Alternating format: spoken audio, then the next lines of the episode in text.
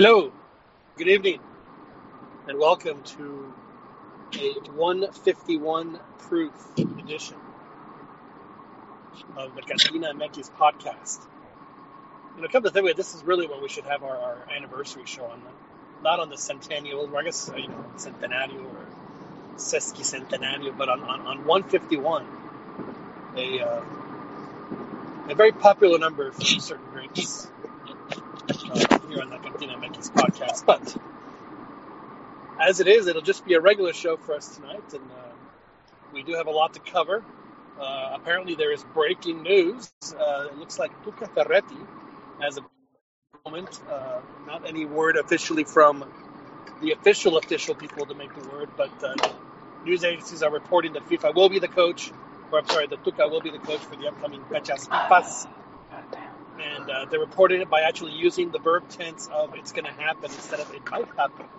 So it looks like it's probably going to uh, happen that Tuca will uh, take over the uh, national team to play against Uruguay and the United States of America. Great to have you guys on. My name is John Jagu. I am uh, currently in, I think, DeSoto, Texas. And uh, that will be changing every 15, 20 minutes or so is here on the MX podcast. But to help me out on my journey today to discover why why Pumas has has crashed and burned as, as we knew they would is uh, Beto Campa, you Chiquis. Beto, how are you doing, sir? Oh, yes. Yeah, we were waiting for it, and it has come. We knew it would happen. Sadly enough just a matter of, you know, there's what, like 10 games left or whatever it is, 10, 11 games. If, if Pumas can squeeze, you know, 20 points out of those games, it'll be, it'll be a miracle. Or even 15, it would be a miracle. So hopefully that'll happen for Pumas. Right now, for they Pumas can lose the. Just, go ahead. Uh, real quick, they can lose. They can lose all the rest of them as long as they win this one this weekend. they are playing Club I'll, America. I'll, I'll be happy. and that and that is at the Estadio Azteca, correct? The mud pit is where uh, correct Pumas will be playing Club America, and uh, Club America coming off a, a 2-0 loss to, to Leon. Just goes to show you just how crazy Liga MX is when when teams that are at the bottom of the table and not playing very well just can just very quickly jump up and, and bite a, a, a, better team in the butt. And it happened uh, repeatedly in the, in the Jornada which we get in minute. But before we do that, we'd also have to introduce the other member of our panel who joins us at this moment, and that is Joel Aceves, joining us from Southern California. Joel, a month ago you said, you know, you might as well go make sabbatical, come come back in January because Chivas aren't going to mount. Suddenly, Why said Chivas Chivas wins two games suddenly, two games, six points, or is it six points? On, on Yes. the verge of, of, of getting the proverbial massive shot in the arm that a nine point three game win streak can give a team in Liga MX. So, Joel, is it time for the Chivas fans to Oh no, put it put an end to the sabbatical? no, no. The whole the whole sabbatical thing is don't expect, you know, the team to to go um just just to do any any to go very far this season. It, it's they- they're going with a lot of the youth, and so they're they're trying to cement a team, you know, from using a lot of la canteranos. So I mean, Sure. I mean, so my th- whole thing was don't have high expectations. That doesn't mean you can't set a goal. You, you should still set a goal, which which is what the directiva said was to qualify to the league. And I mean, eight teams qualify, so it's not it's it's not So like basically, be in the top half, be be in the top half of the team. That's- Yeah, that's just- pretty much.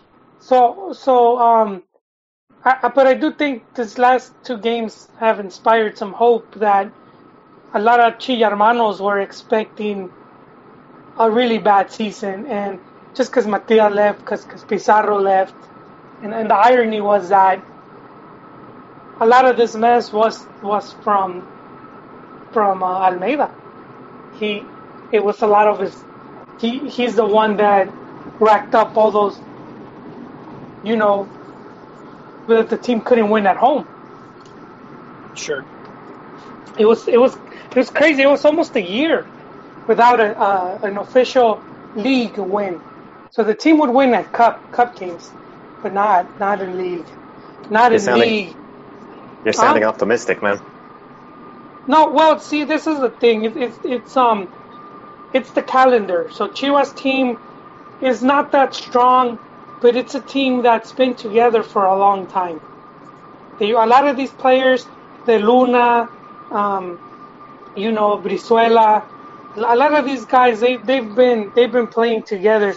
So I mean, and it's something we've said a lot here in the cantina. Something that's important when you're when you're analyzing a tournament is the calendar. What rivals you're gonna play, you know, and when and and where. So the the first the first four games for Chivas, they were all against teams that did better than they did last season. Uh, you know, which was Tijuana, Cruz Azul, um, well, Cruz Azul kind of they're kind of the same. Uh, Toluca, Toluca, and Santos. At least at least three of the four did better, and then the fourth Cruz Azul, they're the ones that you know they put they put one of the strongest teams together for this season. So I mean, the results weren't that surprising. That that that's how you start the calendar with. It, it was just a tough uphill battle. But but their next four games, they're all against teams that that aren't that good. So which was Veracruz with all the problems they're having. Necaxa's Necaxa was probably the more um, the more consistent of the bunch, and then they're going up against Atlas, who they haven't even scored a goal this season. They're they're they're pretty much the worst team of the league, and they're playing them at Jalisco, which is pretty much a Chivas home game, and then then they host Pachuca, who is another team that's not doing too good. Um, so I I think this four game was just came at a good time for Cardozo for the team, and and I think if they could get nine points would be good, and at twelve is not even it's it's you know ten or twelve would be just really good, and then the next four games are going to be really tough for Chivas. They, they Monterrey, Querétaro, America, and Pumas. So tho- those those are going to be pretty tough games. But then to me, the last the last four games of the season they have, I mean five. I, I think uh, just just Lobos, Monarcas, and Puebla, dude, León. I, I think the team could rack up enough points right there to uh, to try to get in in eighth place. But they're going to be playing Copa MX as well, so is that going to stretch them out? No, because because they're the Cardozo's using the cup for he's playing mostly the younger guys. He knows that Liguilla is the, the ultimate. You know that's the goal. You know he can he can use the the Almeyda technique, where um you know he used the cup and, and the team looked looked better than it actually was. Um, our because our our guy is he here. Um, I'm gonna call him out. Where is he? Our good friend Rigo, because he was saying that Almeyda's the best coach of Chivas for the past 20 years, but you know, not in league. If you just if you just see his league record of all the seasons he played, it's not good. It, it- it's only good the season he he won the doblete, and that made him look really good. You know, but if you put together all, all his games, dude, going the whole season without winning. I mean, what was the last Chivas coach that did that? You know, Wi- without being able to win at home. So, yeah, he. I'm not saying he's not a good coach. He's just not that good as as a lot of my Chiva hermanos make him out to be.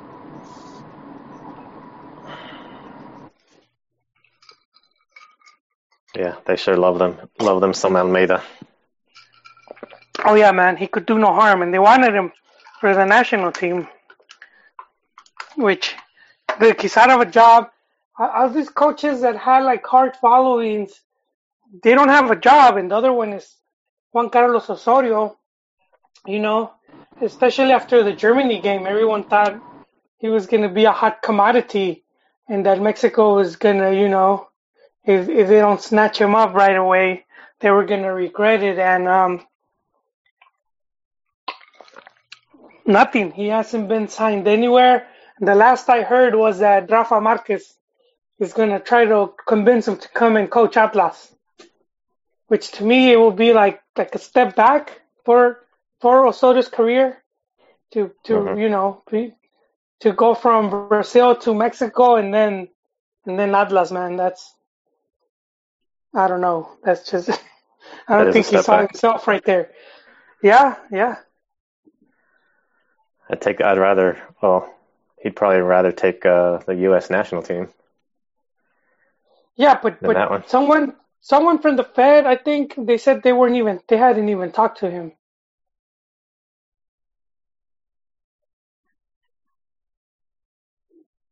I think Almeyda tweeted out something. Yeah, that's what I was going to look up. He tweeted out support to the Chivas for this Clásico coming up. Yeah, for next Friday, but I mean that's kind of feel bad for him because he was all over the place promoting himself, and he he got nothing, man. This guy was flying from from Buenos Aires to Guadalajara, you know, putting himself as as you know coach for the national teams, and and uh, There's Nothing. there's nothing wrong with a little self promotion. No, no, there, there's not. But I'm just saying he he ended up, you know, empty-handed. So he needs he needs to just kind of be in the news again. Well, he'll he'll he'll land a spot. I don't think uh, he'll have to worry about that. But they're, a, They're saying Grupo Pachuca. They're saying Grupo Pachuca has interest in him, so he could either end up in uh, Pachuca or León. We'll see. Uh, see how that plays out. Now, Joel, I've always thought, uh, at least lately, that that, that, that that being a Chivas fan, Chivas treats Chivas fans like like their crazy ex girlfriend. in the sense that you know it's, when, it's good, it's it's it's, it's great, it's amazing. But you know when it when it gets when it gets bad, it gets really bad. You, know, you, you, you, you, sink to some depths that you never thought that you would that, that, that you would ever see, and just when you're ready to put it off again, there she is ringing the doorbell, and Wearing "Oh, a sexy outfit. that's right. Just just just like the, the nineteen the nineteen sixty nine edition Chivas shirt. Which, which speaking of, they're gonna, they're gonna use a, a fancy new shirt for the club's World Cup Yes, with stripes. Anyway, with so with real so- stripes. So, so here is, you know, and, and then and then the Chivas fans, okay, okay, you know, it'll it'll be different this time. Come on in. So I feel like like right now, the the Chivas crazy ex girlfriend is in the house, but Atlas is coming up, and as you pointed out, Atlas hasn't hasn't hasn't won, hasn't scored a goal. Yeah, in, in, in Liga MX. Would would you put it past your crazy Chivas ex girlfriend to lay a huge egg against Atlas? Uh, no sir, no sir. We So- we have So We as have, crazy uh, as crazy as she is, she she won't lose to Atlas. you you know because we have El Diablo Mayor man. That's that's who's the pastor is right now, Oh, leading the flock. so now he's El Diablo Mayor. He's always been El Diablo Mayor. Dude, he he took us to to the Devil's Cauldron and snatched up a tie, man, that could have even been a win. And and you know, th- this was Toluca, which is one of the league finalists along with Santos. So I mean, I, I think this guy knows the importance of these games, and um, I, I don't I don't think he's going to.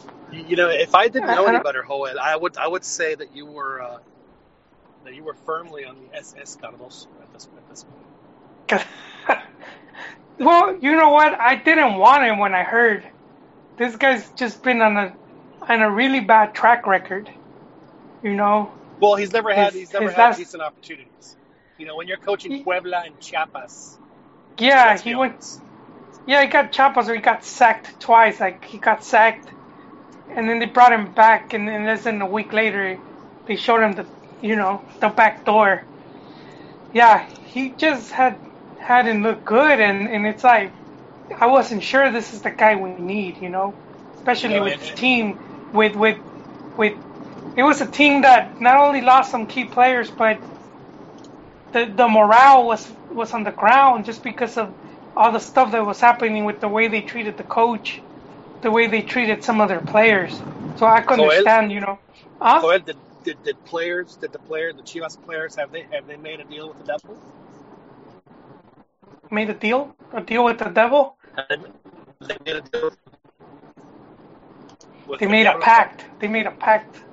No, they're they're running with the devil right now, John, and The- uh, I think Well, this I- guy understands.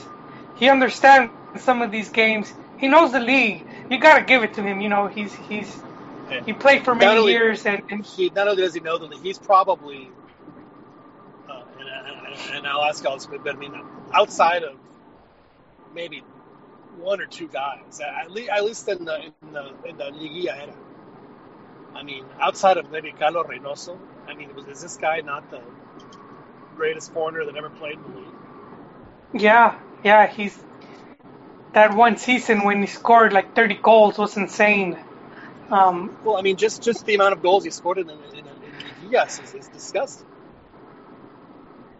oh yeah, yeah, this guy was a machine, um, and he actually played with the machine too. Was- Yes, he did. They were they were impressive. Okay, so so Cardozo's the coach, a guy who knows the league, knows knows which teams you have to be extra motivated for. I mean, not that it takes a genius to figure that out, but uh, but, but but you're right though. I mean, and and, and, and the players are starting to slowly buy we, buy you know, into the yeah, because that was And, one and I have the. to I have to say, Joel, I have to I have to say just one one last thing before I'll, you know, you know, you know Puma. Oh, the, Hello.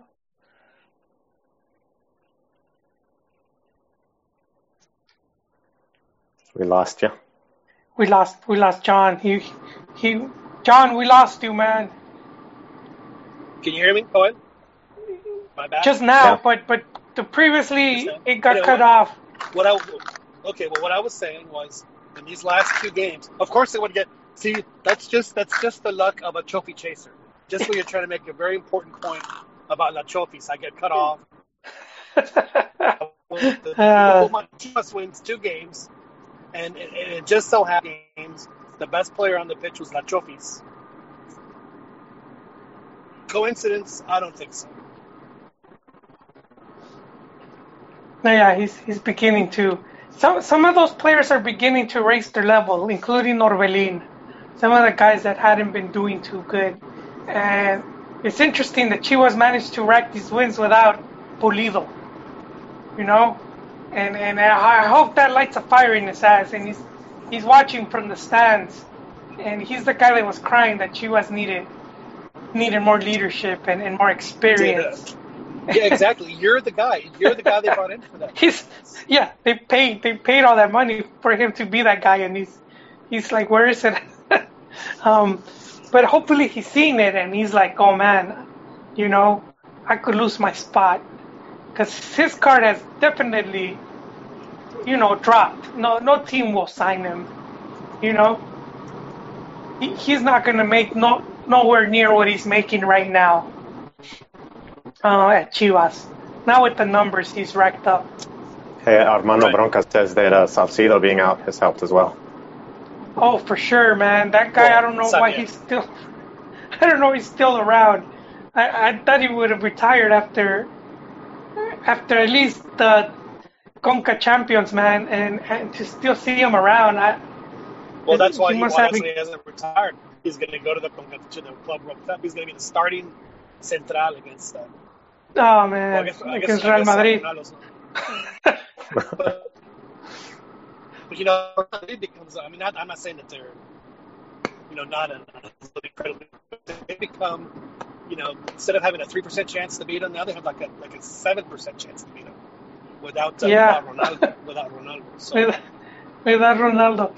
No, but but the one the one I have to give credit to to Pepe Cardozo is that I, I guess his attitude was the right one, and this was the same thing where I was disagreeing with with um, with Almeyda because going into the season and you know that the team is going to have to depend more on, on the youth, so you, you can't you can't say that we need players, you know, even if it's obvious that you do, you just can't because you, you need you kind of sending the wrong message to the players that you do have.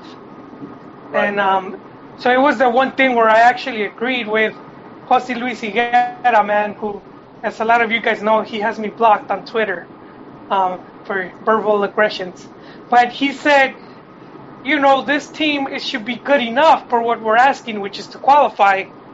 Because yeah, if you see a lot of these players, they've been along, a, uh, they've been with the club a long time. Mario de Luna's been there a long time on and off, but he's been there a long time. A, a lot of these guys were, were were there since when the team won the league title. So I mean, it's it's not like you have a completely new team.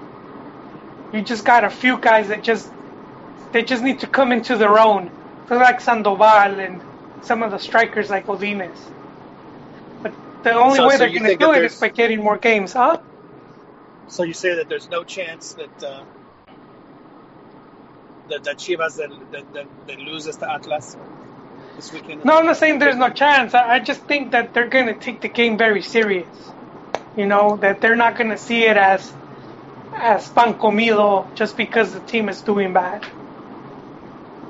Uh, I think they're going to, uh, you know, just continue doing what they've been doing. Uh, I, I think Carlos has the gist of it. And he, he's managed, which was I was gonna, you know, just just to finish my point. I think that's that's one where he deserves credit, where he's been at least instilling confidence in a lot of these young guys, in, in saying that, you know, they're good enough. They're they're good enough to to get that job done. Hey, Joel, if you wanna, if you need some Chivas friends, since uh, you got blocked you, you can uh, make friends with Ama- uh, Amaury Vergara. I should, I, I should, you know, that's a good idea. Tio, Tio, you gotta block me. You should Yeah. uh, you should you should reach out, Joel. You can have, have him come on the show. Tell him love to have him on the show. Well, we didn't report it here because we, we had like a we had like a, a just a really long, busy podcast. But Amaury is the new president for Chivas, so um, he's or vice president, How, but he's how did he he's how did he get that gig? well, he's the son of the owner, so that that helps. He's got a degree. He's got a degree in uh, Film. and he's in film, and he's learned since he was 16 years old. He's he, he's uh, got a did he- degree in film, and Did he go to the uh, the Johan Cruyff School of Management? No, he he didn't get that man. Um, no, no, he's he's the new he's like the new head honcho, but he's still learning. And Higuera's still there. He's like a GM, but they're they're looking for a sporting director. The problem is they fired half of them, so there's not that many out there, you know. Because mean, the sporting director because they not a decision. So what what's the point of having a sporting director when you got a guy that, that, that that makes all the Yeah. Well, I'm, I'm gonna say the one thing: a good sporting director, someone like Pelaez, and, and even like like uh, Nestor, which obviously is not returning for obvious reasons. Those are guys that have like such good connections within the league that they're able to negotiate and build you a squad. You know, you don't have to really very deal with quickly. Yeah, you don't have to deal with shady promoters. Cruz Azul for a long time, dealing with some of these promoters that were bringing them some of these They, they, random. they, they dealt with one promoter. That's, that, he would bring them some where- random. It was. Do you guys remember those grab bags from the ice cream truck? It was like twenty five Well, cents. it's not just that, but, but but you know, and then these players would come. Yeah, exactly. Like, Chris, it's you- assorted. Yeah. There might Well, be like- one like when good you- candy. You ever bitten into a jelly bean and you expected like you know something fruity or whatever, and it's like licorice or or some god, just just something awful in it. So Yeah. so the other thing what happened with Cruz Azul is that these, you know, the, the the deadline for transfers is usually at the end of August. It was like one more week to go. But uh, so I mean, players would come in five, six, you know, a month into the season, and, and not just one, but Yeah. like two or three, four players. Cruz Azul this time with Peláez said, "Hey, yes, we need players. Now let me get you players." But he had them all signed, sealed, delivered for their first training. And, and you know, people, he people got want to give credit to they want to give credit to Caixinha, and he deserves it. They want to give credit to the players; they deserve it. But the reality is, is, is that Peláez has completely changed the mindset and Yeah. changed the, the the structure and the management of how Azul functions. You know, Yeah. it's something that we've talked about on the show a long time. Cruz Azul, outside of maybe I would say Santos and America, over the last 20 years, easily been the most consistent team in the league. Yeah, and you know, just just to you know heap more praise on Pelaez. Uh, Caixinha had lost the locker room. You know, like in going into the last season, going into the final weeks, because that, that team was they were still within fighting chance, and he lost the locker room, and and Pelaez got rid of a lot of those players, and and he he made sure he even brought in players that Chivas was trying to get Elias Hernandez, and they, they told Tio Higuera, this guy is, you know, non-negotiable. I don't know how Pelaez did it, man. He, he just, next thing you know, he's he's wearing the Cruz Azul shirt. But, you know, now one thing that's happening at America, man, they're, they're having some problems with transfers. They, you know, they they're having some locker room problems with that Mateus guy. You know, not getting along with Piojo, and, and that's where a guy like uh, Pelaez makes a big difference. Like he, they mediate, they mediate those type of uh, problems.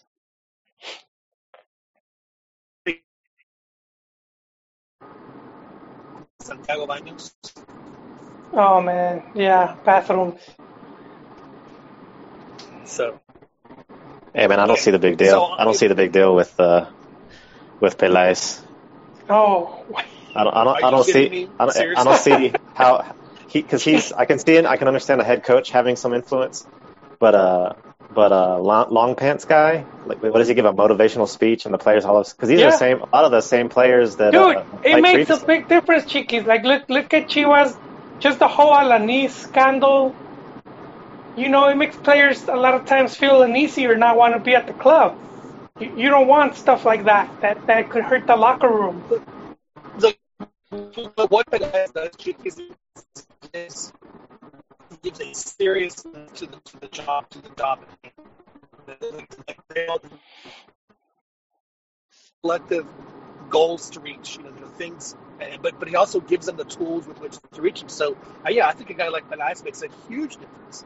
I mean, I mean, again, you know, he says Cruz you know, we need to better. Let's go a win. So who does he go on? Does he go?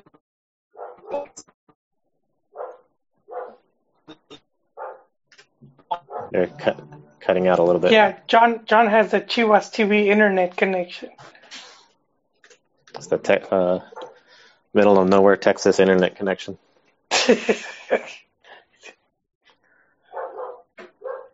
I think he was talking about like the newer, like the new additions. And? Elias is one. The new additions to the team there uh, were there were pretty much few, but even Ca- Cartucho is playing better. Car- Cartucho Car- Quemado. Car- Cartucho quemado, Cartelucho quemado. Yeah, he's No, but he's they have that other guy, man. They got the guy from Atlas who's scoring all the goals for Atlas. I don't, I don't know your Atlas why you sell your, your top striker, man. That maybe the guy wanted to leave, but uh, they're paying the price for it. Uh, I forget his name. It's, an, it's like some Argentine guy. Caraglio. There No? you go. Yeah, that's him. That's the one. He's and he's doing good. He, he's doing good right now.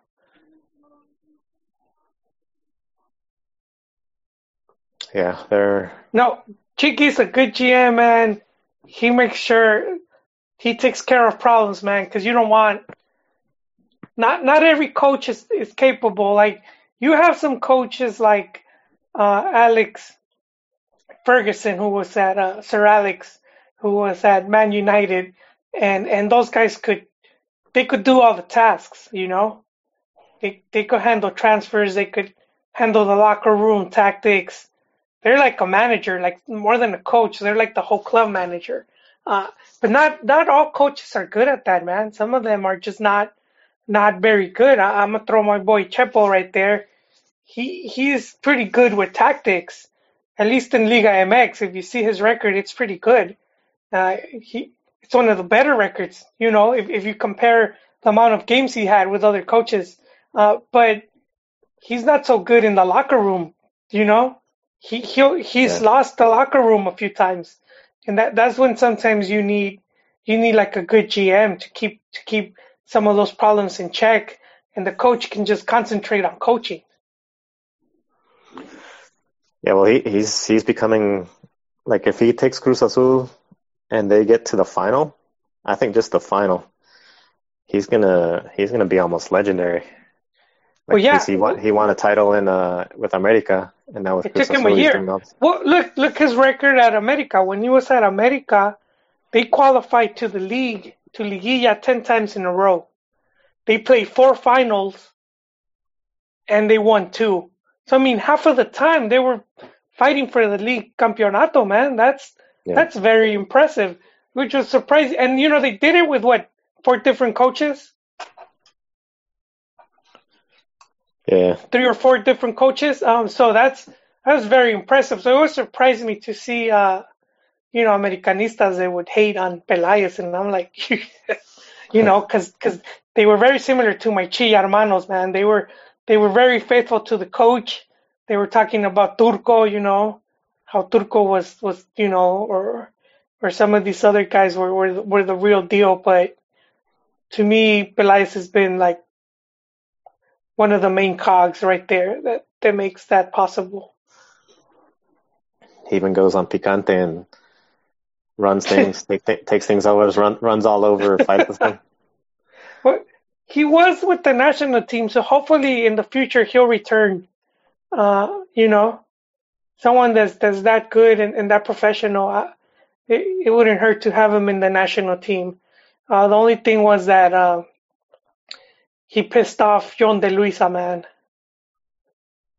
So that, if I'm not mistaken, De Luisa was the guy that fired him from from America, because he didn't get you know the, the reason was that he he wasn't getting along with uh, Pepe Romano, who I don't know I don't know why they threw the Pepe Romano in there, and Pepe Romano was in charge of became in charge of like transfers that season he came in, and that's when America messed up and and they took forever to sign players, and that was all on Pepe Romano, man, and, and Pelaez was just hating it, you know, because it's all falling on him, and and he said, you know what, I'm, I'm after this season I'm leaving, and the Luisa was like, pretty sure it was the Luisa, and he said, well, yeah, you don't have to wait till the end of the season, you could just leave now.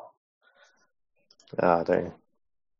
yeah, and then Romano ended up getting sacked, but uh, that's the guy that messed it up for the, you know, that messed up America. They had a good thing with Pelaez, man. You know, and, and you could see it like like just to talk to finish like the way America was, like the way some of the players they would get. So like instead of getting that French guy that hasn't really played and then he's injured, they would have probably got. Yeah, with Pelaez, they would have probably gotten Djaniny or or Caraglio. Yeah, instead you had, you know, America going back to some of their old ways, and they they. How long did they try to get? They were trying to get some Dutch guy. No, Remember? No. Yeah, they were trying to get some some Dutch Oh, guy yeah. I don't remember. Yeah, I don't from recall that. PSV, I think. Yeah. It's like why why are you wasting your time right there, man? You got you got some really proven strikers right here that that could at least guarantee you twelve goals.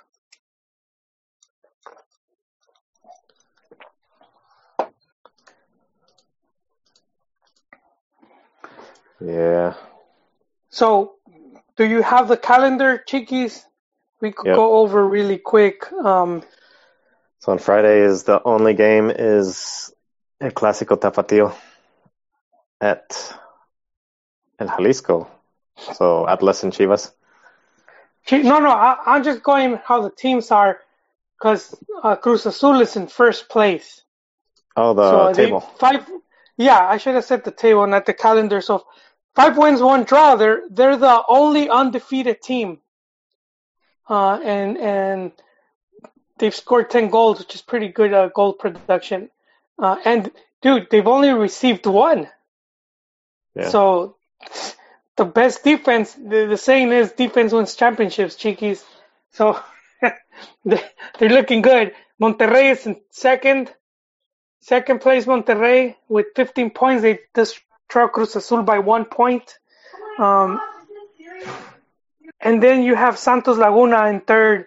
And Santos is a team that it's pretty impressive because they sold three of their top players, very key players. Uh, they sold Nestor Araujo, uh, and then they sold uh, Izquierdoz, which was the team captain and, and one of the best defenders in the league, and then Djaniny, who was the the top goal scorer for last season. I mean, you just you just got rid of your, your defense and your best striker, you know. So, but but I guess this team um, has good depth, you know, because they still kept a lot of their players. They still got players like Furch, who's proven commodity in the league. They have a guy like Gallito, who's man, he's any team he's been in, he's taken them to the final, which he did with um with Leon, with Chivas, and then with Santos. So I mean, they still have a good squad. The the surprising thing was they fired Siboldi, and despite firing Siboldi, they they still seem to be doing good. Uh, Monarca surprisingly on fourth. Hey man, hey, you passed over uh, Monterrey though, and the uh, best player Oh, in Liga they were- MX. But you, you didn't Oh, talk about the, the best player in? Liga MX. Pisagol and all his goals he's been scoring. What happened? He's been a bust so far.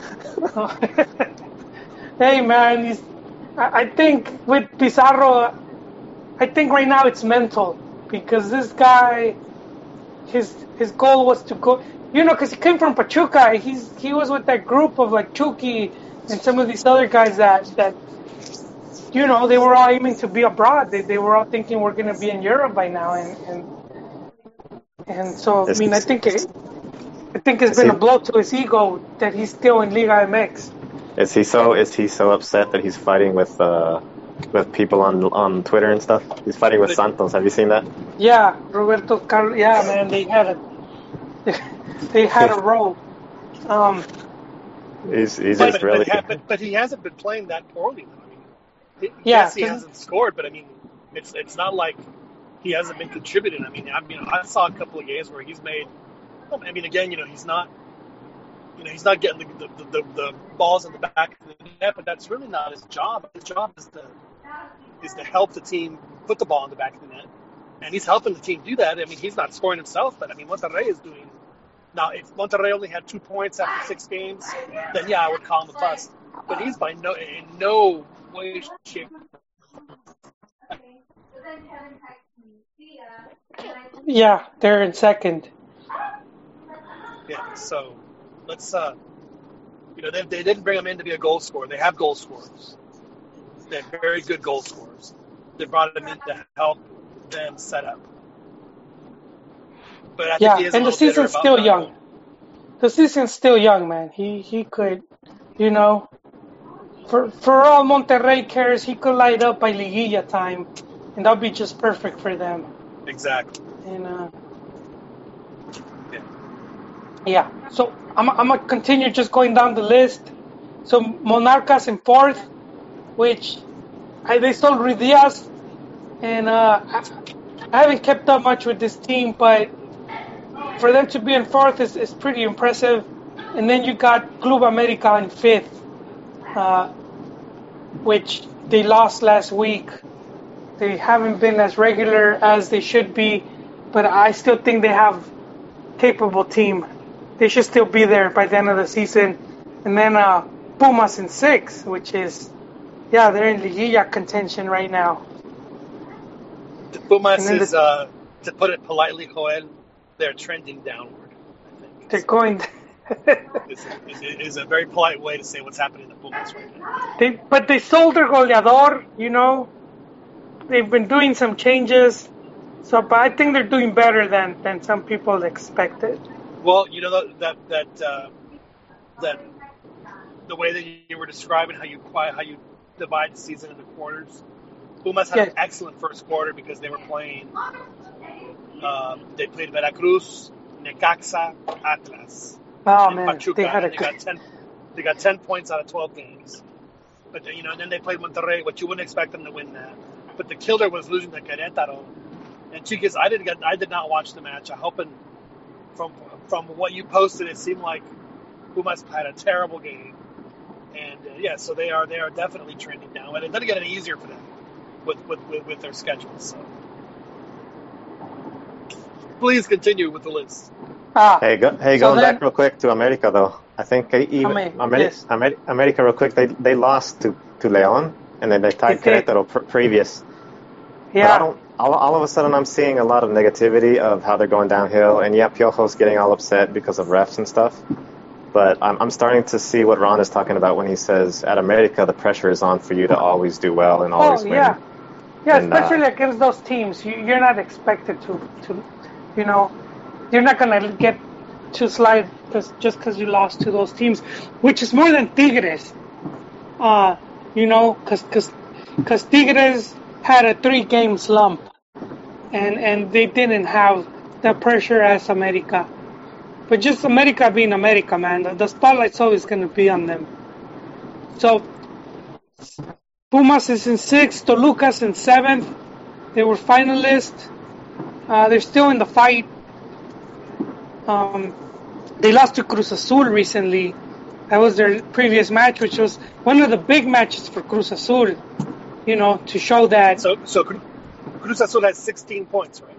yes, sir. The, yeah, Wow, that's Um, impressive. yeah. Uh, they they have 16 points, 10 goals for, and only one against. John, they have the best defense in the league. I was telling Chiquis, the saying is defenses win championships.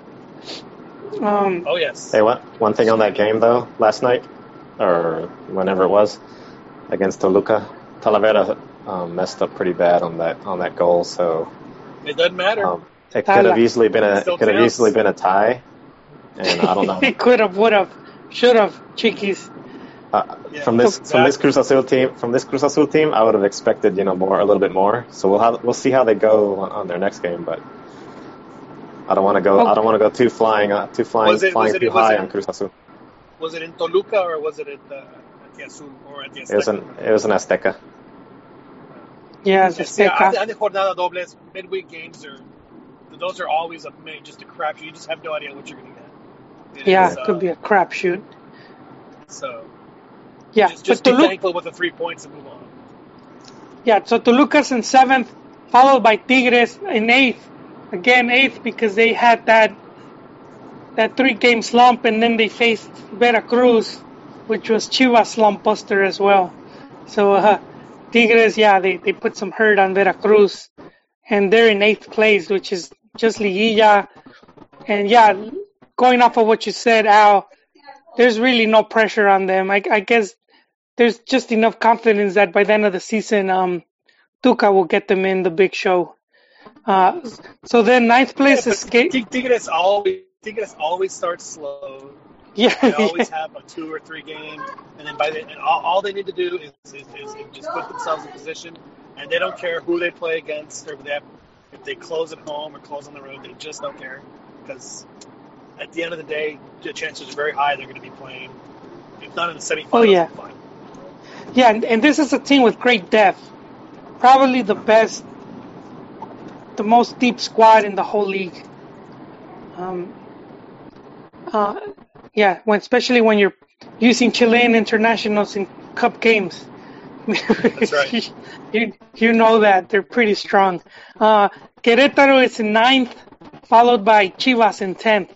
So Chivas, you know, was they were like bottom. They were almost bottom of the table. They were like in They 17th they place were at the start of the season. Sotaneros, and they were Yeah, man. And the only reason they weren't at the very bottom was, was because of the goal difference. Yeah, yeah, that's. Ooh, so, so that was the Goats, but but they're in tenth and they got um. Let me see. They have seven points, so they're just two points away from an eighth place.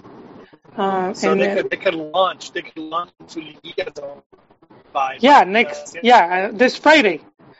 This Friday, Clásico Tapatio against Atlas, who has, who has, um, who has two, zero points. yeah, zero points, um, all losses, I guess. No, wait, they have, um, That is they have two points. They have two draws and four losses. So they got two points and zero goals. they scored zero goals and allowed nine. you know so Joel, not I, not too good. you know I, I like watching soccer. I like talking about soccer. I'm not a coach. I'm not I'm not a tactician when it comes to you know viewing and analyzing a game. But one thing I do know, Joel, is that you is that in order to win games, you need to score goals. yeah, John. I don't know if you got cut off. I think you did. And I was saying how I don't know why they would let go of Caraglio. You you know, and, and you could see how much they're hurting. And he went to Cruz Azul, and and he's doing good for the for the Blue Cross. Um, and I was you know I was telling Chiquis with America, just just to emphasize on Pelaez, you know. He would have probably taken Caraglio or, or Djaniny, you know. Well, sure. I don't know yeah, if you because- remember. Because remember, Joel Peláez, if he's going to build a team, he's not going to build a team with extranjeros. He's going to build a team. They might be extranjeros, but they're playing in Liga MX. He Yeah, proven Liga MX guys. Yeah, and, and as soon as Pelaez left, uh, so I don't know if you remember, I was asking Chiquis, America was trying to get some Dutch striker. Yeah, they were trying to get De Jong or something like that. Yeah, from, there you from- go. That's his name. From, And it's like that- What a waste of time, you know, to to to spend all that energy trying to bring some guy that you don't know how he's gonna do. Right, when you can have Djaniny just right there available. Yeah, right there. And, and- yeah, and it's because with the European players, they, they're not used to this stuff. They mostly play night games in the cold. You you throw them in Toluca, you know, in the middle of the day at a higher altitude than Mexico City, and because they're tired after 20 minutes. Right. So um, yeah, Chivas in 10th, León is in 11th. So León, León has they they kind of much kind of gotten rid of a lot of the players, man. León was at one point one of the stronger teams, but I don't know what's going on at Grupo Pachuca, man. So, so Joel, could this be the first season of how long? The first season, what? That for the first season and who knows how long that the Cuatro Grandes make the Liguilla? Oh, you know what? It very well could be. It would Yeah. make it would make the televisoras very happy. It would, it would, yeah. Ratings spike.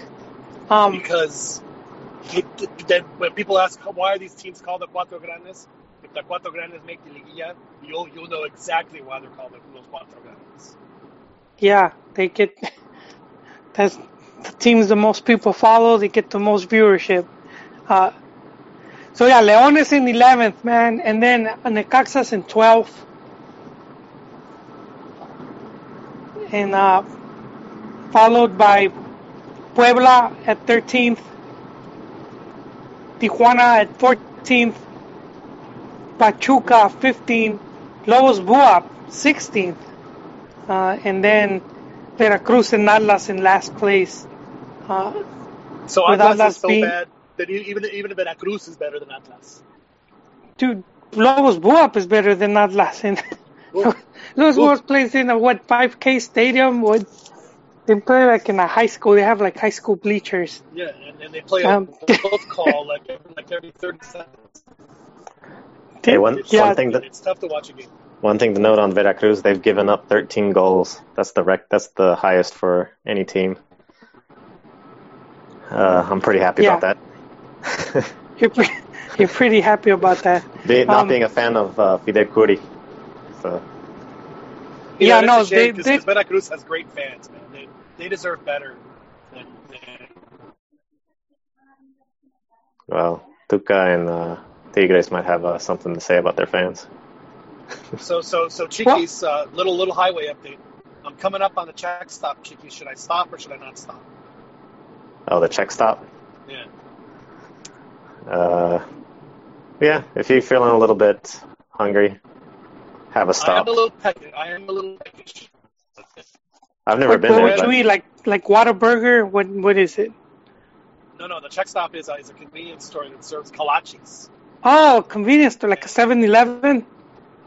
Yeah, I, I, I, I will tell you. I will snap a picture and I will post it in this little this little chat. Is it like a Cardozo?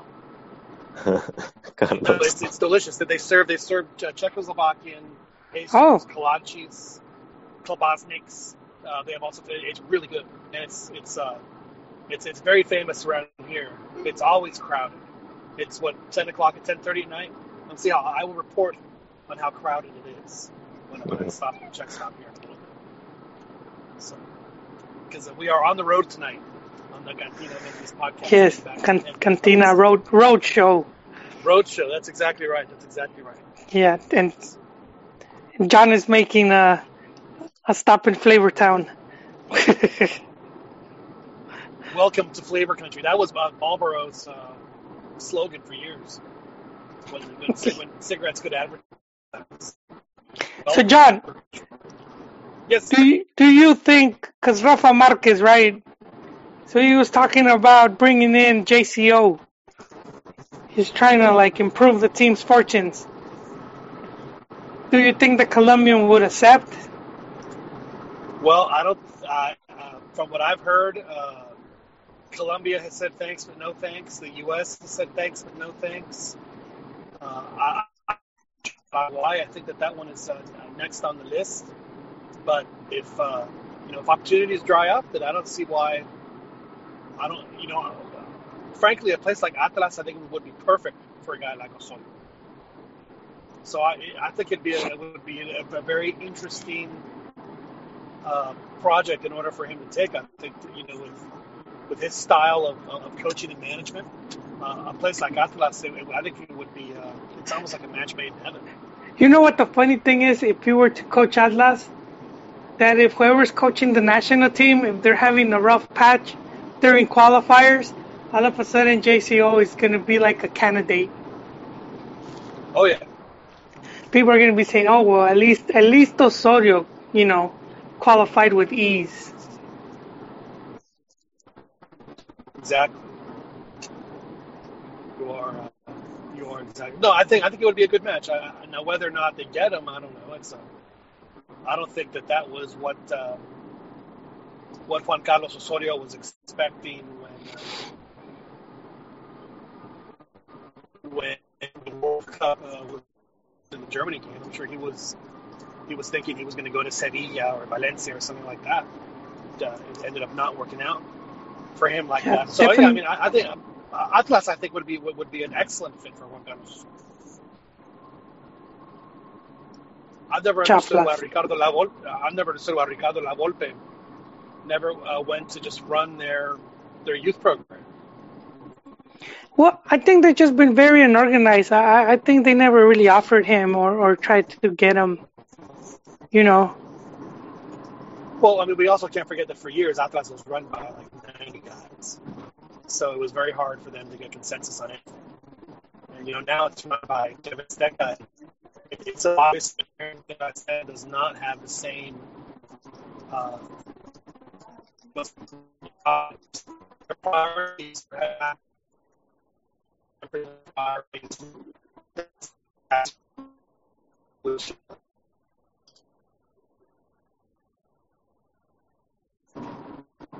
I'm not saying it will happen in, in a year or two, but it'll be, you know, if he, if he stays there for three or four years, I think it could benefit not just Atlas, but Mexico because, you know, they are one of the more traditional academies.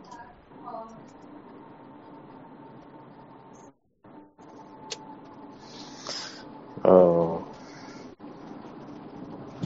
So what's going on with Tuca? So is, is Tuca going to be our, uh, is he going to be the guy, at, least for the next two games?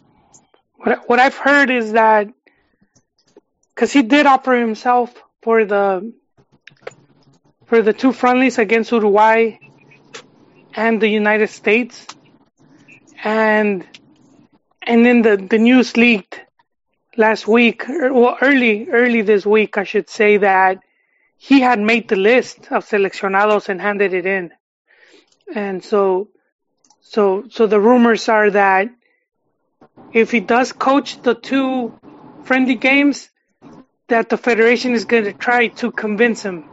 It's going to be round two because uh, they're saying that when he was first approached by Cantu, that Cantu told him that he was a candidate amongst, you know, a group of, you know, other coaches, and Tuca was like, you know, I don't got time for that nonsense. Either you want me or you don't. I'm not going to be candidate. So thanks, but no thanks.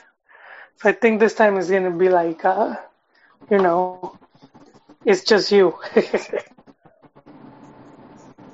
Eres el único. Eres el único, Tuca. I'm getting the sense of uh, desperation. I'm getting the sense the national the, the the federation is getting desperate, and it seems like they're courting and they're begging for Tuca. No, but I mean, Tuca's right. Like, I mean, I, I don't blame him for for for doing what he did. You know. For doing what? Well, the whole like, like they they didn't right outright offer him the job. They just asked him if he was willing to be one of the candidates. You know. He just yeah, he like, just no. doesn't want to deal with all that stuff. Well, yeah, that's agreed. why though. Yeah, he's agreed to the interim thing, but they're wanting more. They're they're. It sounds like the um, from what I'm hearing, it sounds like they want him to do the interim, and then maybe after the interim or during the interim, they somehow convince him. They're like, "Come on, Tuca, come on, you can you can do it full time. We'll uh we'll help you out." So it seems like they're in desperate mode, man. There's a check stop. John has it on video.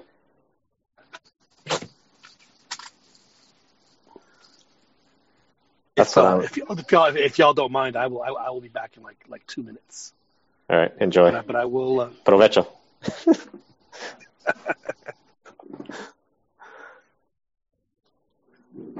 yeah, that's what, that's what I'm getting. Joel is like, I'm getting the vibe that they're sort of uh, not getting who they want, and they're going with like Tuca's the last the last option, and uh, they're sort of in desperation mode trying to get a, a coach in there. He's he's already said he's already said he's willing to do the interim part part of it, the two games that come, that are coming up, and maybe they're hoping for him to take it on permanently. Richard Flores says, just give Hugo his 13 year process. I've said that before. I guess Joel is on mute or uh, busy right now, but that's that's a, Hugo, Hugo Sanchez is a risk. I've said that before on like the last two or three podcasts that uh, it's a crazy risk and people would not like it at all. A lot of people wouldn't. A lot of Mexicans wouldn't. But I wouldn't mind seeing Hugo get a second chance. He seems like to be the untouchable guy that nobody would ever want. Same with Chepo. Him and Chepo seem to be in the same type of. Just because the humiliation was so bad back then in their coaching stints. But given giving Hugo a second chance, I think would be I would be down with it. I wouldn't mind. I would like to see him given another chance uh, because he didn't lose it with the the senior team, and uh, I don't think as bad as as what Chepo did. So Hugo for a 13 year process, that's a that's a long that's a long time. I would like to see the eight, and then after that go from there. But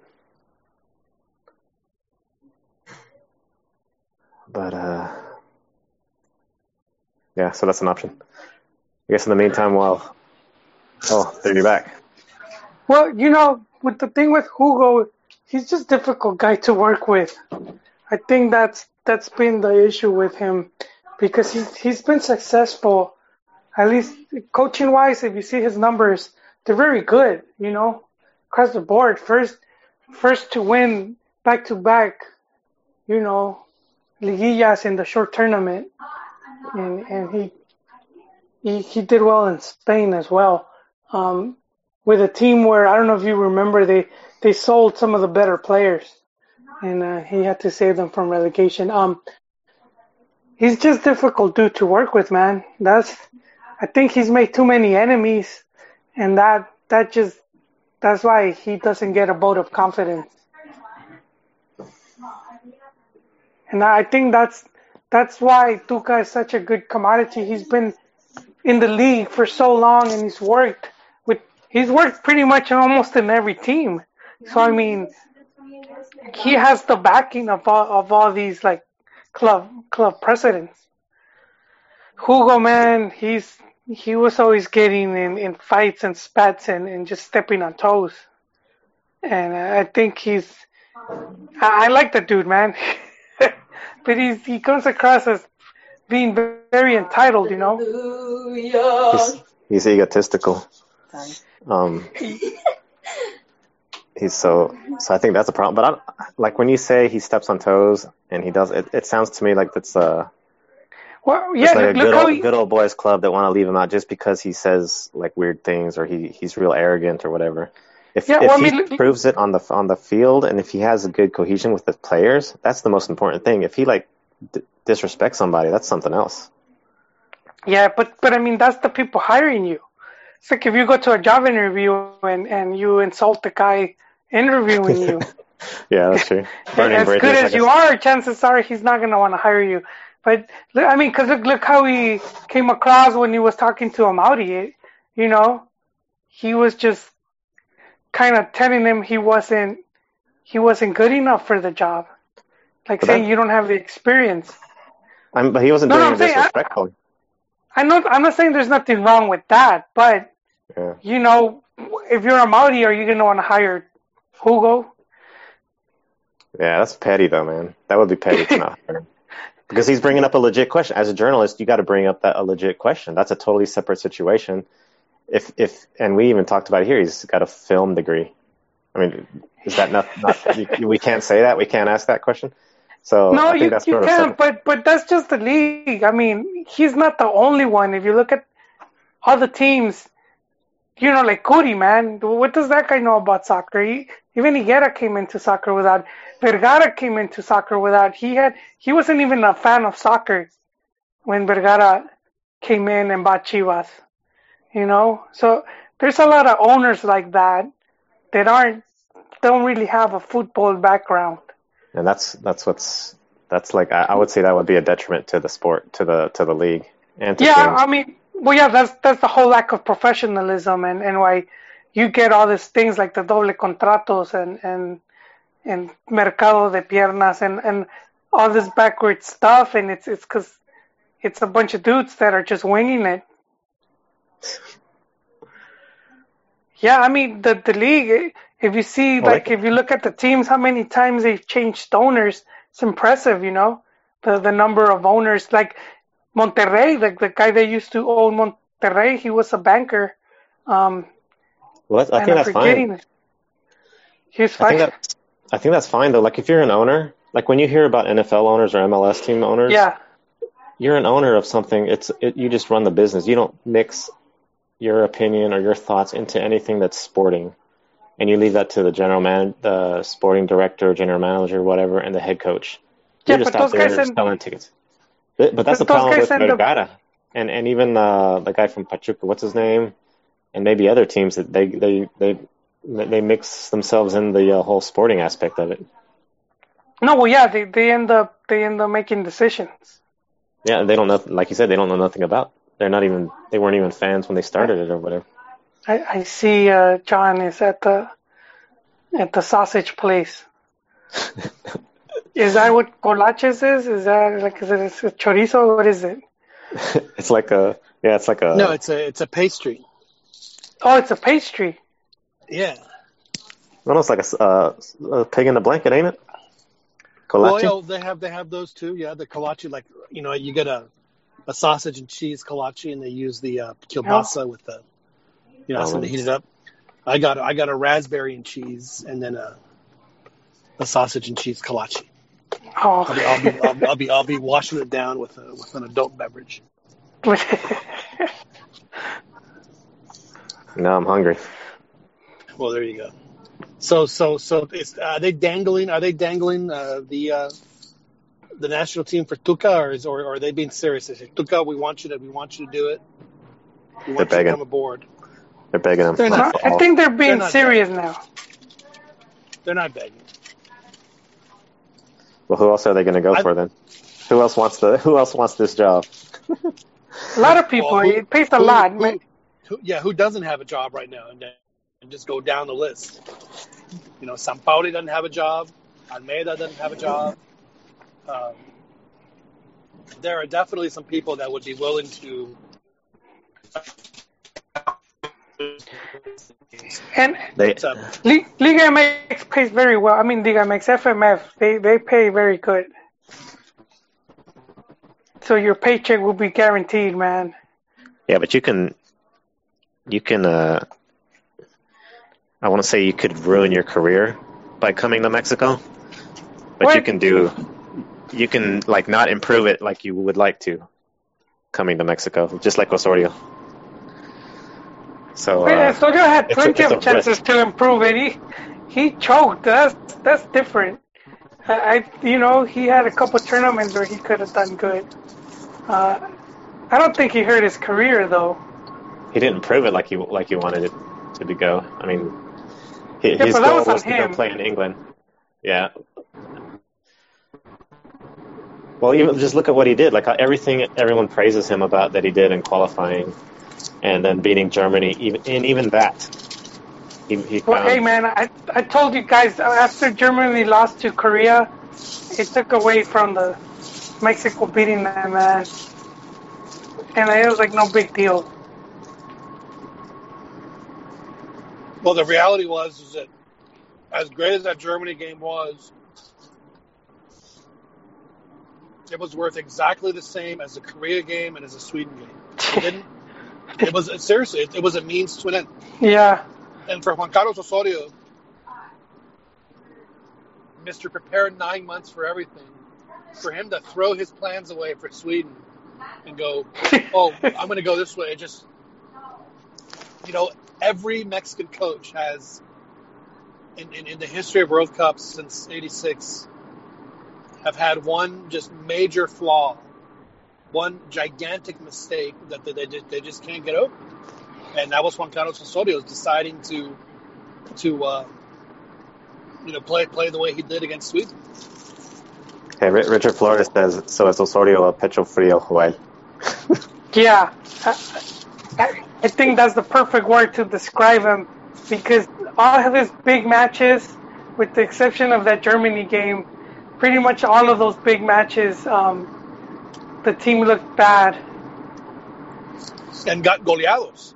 I mean, in the Yeah. Sweden game, the Brazil game, Chile, and Germany. I mean, the, the, the results are not are, are not good. They are not good at all. So it's it's minus five, minus eight, minus fifteen goal differential in those in those four games. Ouch. But you could say that for a lot of uh, national teams, like Piojo last last World Cup, sort of choked against uh, the Dutch, bunkering. Uh, what's his name? Aguirre choked a couple of times with some uh, questionable substitutions. And then uh, Well, El Che Argentino, for I I don't think there was nothing that stood out from him. yeah, he messed up like where he he couldn't beat Angola, who was playing down a man, and then uh, against Portugal, even though they threw the B team. Oh yeah. But I think he was screwed either way because Mexico was getting all in or Argentina. It was just there's no way around it. I think. Well, this this is like a curse, man. This is like Cruz Azul style curse with the national team getting to the uh, quinto partido. Yeah, I mean it's um, you know in uh, you know La Puente. I mean not by choice, but you know just you know had, had the start we had, and then as you pointed out, Chiquis and Aguirre made just just horrible substitutions, and, and then just the whole uh, preparation for the USA game was was was terrible. The mentality was terrible, and and, and his panic was even worse. And in, and in, in 2010, it was kind of the same thing. It was just with with with, with Aguirre, it was it was just uh, you know I, I will never fault him for, for, for playing Bofo. I thought it was you know why'd you bring the guy if you're not going to play him in that game? So I'm totally fine with that decision. But but not playing you know Medina for the whole tournament and you know sitting Ochoa down and you know, just just just just other baffling moves. And of course, as y'all pointed out, uh, Piojo. I wouldn't necessarily say you know the, the bunker was one of it. Just his team ran out of gas but but Piojo, uh, as as bad as it was, remember he had to make two subs from because of injuries in the first half, so his and, his hands were tied. And Van Gaal even admitted that they benefited from uh, from the water break. He was able to make some adjustments once once they they did that stoppage. Right.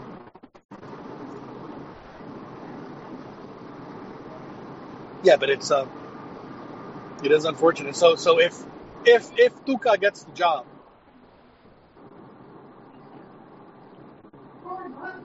will he last to Qatar? Will, will, I don't see. see I don't see why not, but I think like if you want to negotiate and be like, you know, I want I want the four years guaranteed because that's the goal. Like don't don't give me shit if, if we don't do good at the Gold Cup. Because we know how Tuca feels of some of these small tournaments. Like right. I don't care. I don't care about the FIFA League or some of this stuff. If if you want Quinto Partido and beyond, then let me work. And and we're gonna treat. You know, the most important thing is gonna is gonna be qualifiers, and then the World Cup. Don't don't you know? I don't, I don't want to hear it for the other stuff because that's that's how he's always treated, even in Liga MX. He's, he he prioritizes the league and doesn't care too much about about the other cup tournaments. Truthfully, I don't care about that. I don't care if uh, if he doesn't go full force into a Gold Cup and we miss out on confederations or anything like that. Yeah. My focus is the World Cup, but I was just thinking what the coach, whoever's going to be coach, has an issue to deal with, and that's when do you start phasing out these older, like semi-older players, like maybe Chicharito or Guardado, and when and how controversial is that going to be to bring in a younger dude to take their place? Are they going to still want the pot spot, or you know things like that? Well, that, I think that's the, I think that's the other thing too that that where Tuca would say that he because because uh, the the other person I saw that that they, they allowed him to do that was was Aguirre when he, when he came back the second time, and he was just he was gonna call whoever he wanted, because I do think, to JCO's credit, I think he had his hands tied behind some of the guys that I think he just had to take. Like I I think Gio, I think he had to take him, you know, because uh, yeah, he was playing bad. If a lot of people were saying he, he didn't he shouldn't have been on the on the roster. There were other players that were doing. They were just going through a better moment. Well, at least, at least he didn't play. He didn't play too much, if any. No, but but it takes away from like, especially if you're like Chase JCO that likes to rotate and stuff. Yeah. No, I mean, I think because because of that very reason, Chiquis, whoever the next coach is for Mexico, I believe has to be a coach that is, has had some experience in Liga MX because Mexico, you know, there, there are players in Europe, yes, but the players that are in Europe are the players that you just described, guys that are in the, you know, in, in the second half of their careers. I mean, outside of Chucky and, uh, and Raul Jimenez, I mean, seriously, I mean, the, I mean, there are those two guys that are put in Europe right now, and everyone else is pretty much expendable on the national team. But yeah. the problem is, is that, is that their replacements aren't playing in Europe. their replacements are playing in Liga MX. So you need to find a coach that, that knows these players and, and, and knows and knows how these players uh, function and how they work together. So that's why I do think that the next coach should be just because of the fact that the next World Cup team is going to be a Liga MX base. So it would make more sense to me to bring in a guy that is more familiar with, with the basic players that he's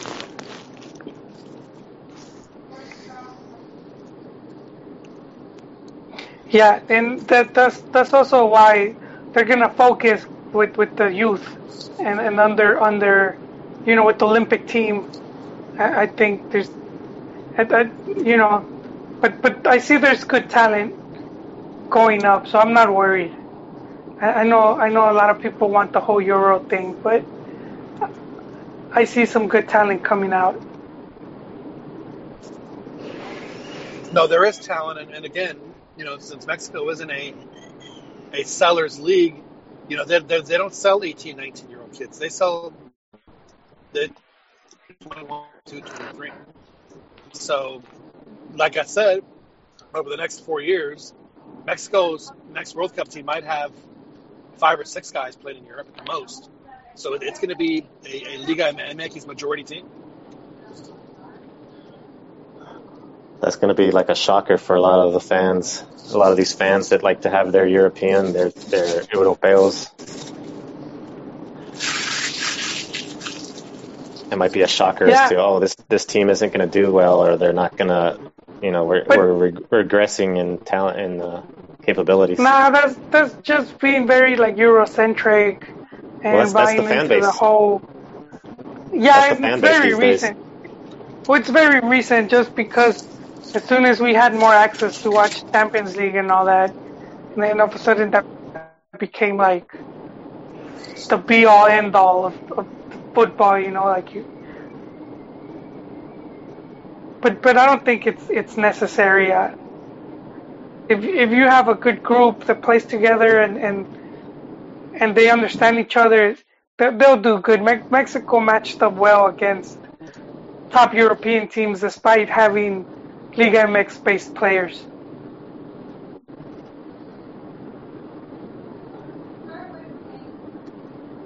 Yeah, Mexico. I mean, I think that they'll be. I'm starting to actually get a little bit more optimistic.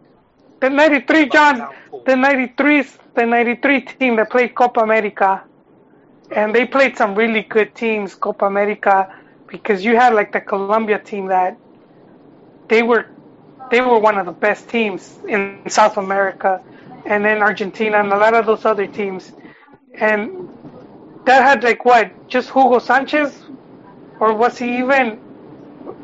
I don't remember. What was he already playing in Mexico again? I think he had already gone back played with Club America. There weren't any Europeans on that team. It was all Liga. Le- right, just only, and they did so well, man. They they got to the final against Argentina, who had made the final in 19. They were they were coming back from back-to-back World Cup finals, 86 and 90, uh, and they had very talented team with players like uh, Batistuta. Uh, I'm not too sure. I think Simeone, but they had some really really good players. They had Um, a, a very a very solid team on that team. The- It was I was watching a, a replay of that and, just listening to the names in Argentina. It was like it was like and Mexico only lost two one. I mean it was it was a, it was a very solid team. Yeah, and one of those goals was just inexperience on uh, Ramon Ramirez. You know, they they did the quick throw in, and uh, they weren't expecting Yeah, exactly. it. The ball went out, Exactly. and the Mexican players were just lounging around, and that guy throws it in really quick, and uh, Batistuta pretty much like a runaway truck went right through Ramon Ramirez, man. But uh, it's a, a bit of an experience from from the lads, but. Uh, I don't see that happening anymore just because of the number of games these players play compared to before. You know, back back then, the the selección didn't have as many international friendlies. Even as youth, like you know, like all of these guys, by the time they reach the senior team, they already played. You know, they they played like in all these different venues and tournaments. so they're more seasoned.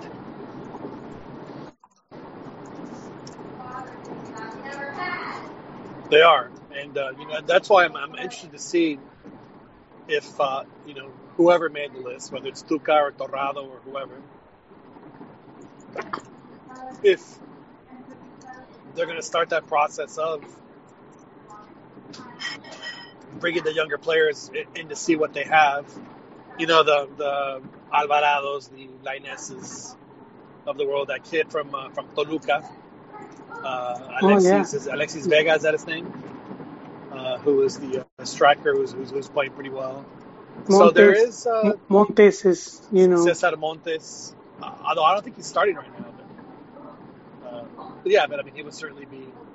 So it- it's definitely time to start taking a look at these guys and see what they uh, what uh, what they can do. And, and frankly, you know, against Uruguay, which is going to be bringing their heavy hitters, and against the USA, which is always a tough game. I'm not particularly sure I understand why the game is even being played. To be honest with you, it's like wait, who in their right mind schedules a, a and both both of those both of those national teams, John, they they haven't named coaches either. Wait a second. Washington Tabárez is, is not Uruguay's coach? thought he retired, man. That guy's like like a hundred years old. I, I I thought he retired after the He- World Cup. not- Speaking of 100 years old, I heard a really funny quote. Uh, Darrell Royal, who is a guy that I love quoting all the time, I, I ran into a quote of his that I had never heard before. It cracked me up. So he was talking to, to some lady, uh, they were at a, at a place and they were celebrating somebody's 100 year birthday. And this old lady asked Coach Royal, said, Who would want to live to be 100 years old? And he said, The sons of bitches who were 99. anyway, so I just wanted to throw that out. I thought that was really funny. But, uh, I mean, I would assume it's Tabárez. And yeah, you're right. The USA hasn't named a coach. Uh, Earnie Stewart is there. uh, is their general manager. They're their director deportivo right now, who uh, had the same role in the Philadelphia Union. I mean, I don't understand why Mexico just doesn't name a coach until next March. I mean, take take your time. You know, and and as far as Tuca, you know, it, you're right though. I mean, if, if Tuca doesn't have to worry about playing the Gold Cup and the Nations League, and all all the all the all the moleros in the states, if he, if he could just send his assistant to go deal with that, Tuca Tuca will be happy as claim.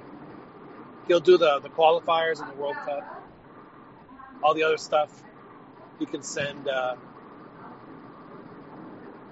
whomever. Oh, if he did that, I would be his Uh, biggest fan. Oh, it'd be If- great. If he sent an assistant to like Morleros, that would be totally awesome. I would be laughing. And and like sent the scrub team, well not the scrub team, like the B team, C team to Copa Copa Oro and all that stuff. That'd be funny. Yeah, so there's definitely. Uh,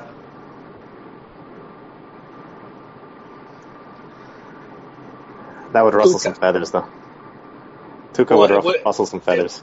it wouldn't make their uh, marketing partners very happy. Yeah, exactly. Oh, so Tabárez is still with. He is still the coach. Yeah, well, I was trying to think of why he would ever leave and why they would ever fire him. I mean, the dude is. I mean, he's he's 71. Nothing against that, but he was he had some ailments, you know, some type of sickness. Uh, yeah, but I mean, the like- players love the players love him. I mean, I mean, why? I wish Mexico had a uh, Washington Mhm. Tabárez coaching Mexico. Like maybe Tuca could be that guy. Tuca definitely could be that guy. He's no nonsense guy, and he's he won't be intimidated by by, uh, by none of the players. Well, I mean, I mean, I think that that's, you know, we, we talked uh, we talked about maybe it was on our Twitter chat a few weeks ago about, you know, why is it that like really, you know, how often does a does a mega superstar player ever have, you know, decent, suc- you know, have have any kind of success as a coach? And you know, there's, you know, a few examples. You know, there's the, you know, recently uh, Zidane who won three straight Champions Leagues. But I mean, is that anything that Zidane did, or just the fact that they had a, you know, a, a super team? And then Johan Cruyff and the, with Barcelona and stuff. and and arguably the best player in Champions League history, Cristiano. Yeah, exactly. You know, and, and Tuca wasn't, you know, he wasn't like the greatest player, but he was a very good player, and, and for many years, you know, very consistent.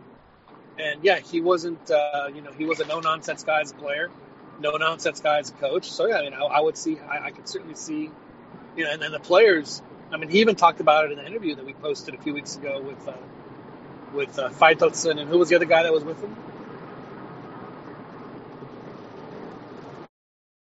Another ESPN guy, whoever it was. You know, and, and Tuca talked about the relationship that he has with the players, and it's like he's like, "Well, I don't need to go to Europe. I don't need to, I, know what these guys can do. I don't need to go see that." It was pretty refreshing.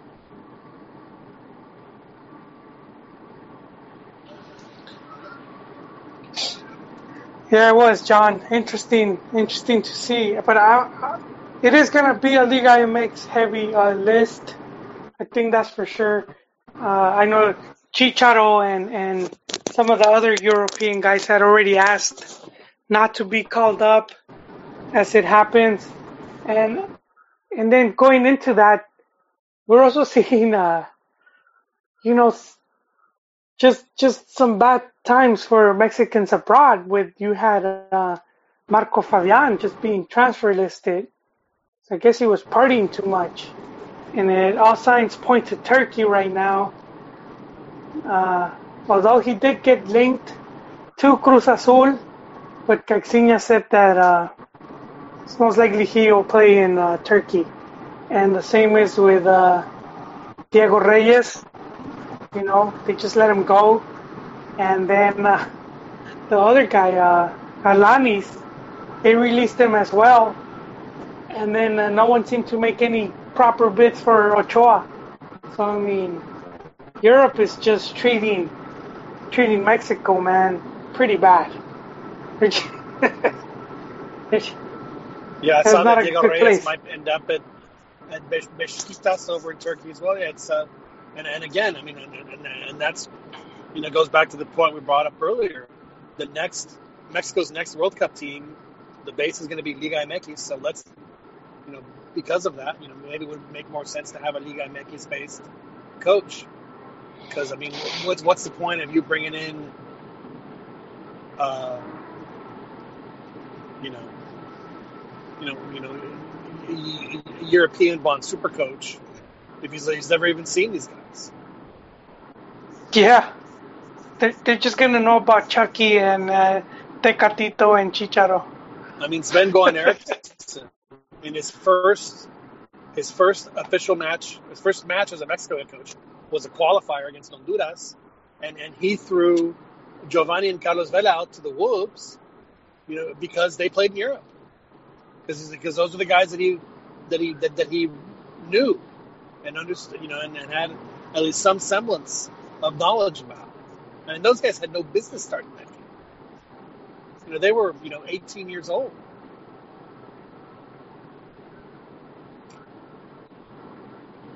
You know, you know, he loved, he fell in love with uh, Leandro Augusto. It was, it was too bad for Leandro Augusto that it wasn't, you know, five years earlier when he was Yeah, one of the best must- players in the league.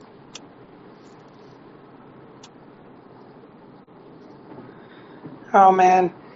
So so we're looking at a more back to basics, John. A team that's going to be more Liga MX heavy. I, I mean, I don't see, as, as you just pointed out, Joel, I mean, there are three players that were quote unquote in Europe. I mean, Osvaldo Alanis didn't even didn't even get, get to play a preseason game with with Getafe before getting cut.